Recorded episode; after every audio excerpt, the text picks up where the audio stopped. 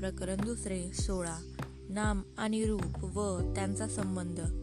राजा म्हणाला म्हणते आपण आताच नाम रूपासंबंधी बोलत होतात. तेव्हा नाम म्हणजे काय आणि रूप म्हणजे काय हो? महाराज जेवढ्या स्थूल म्हणजे सहज दिसणाऱ्या वस्तू आहेत त्या सर्व रूप असून जे सूक्ष्म मानसिक धर्म आहे ते सर्व नाम आहे. बनते पण निव्वळ नामाचाच किंवा निव्वळ रूपाचाच पुनर्जन्म का होत नाही?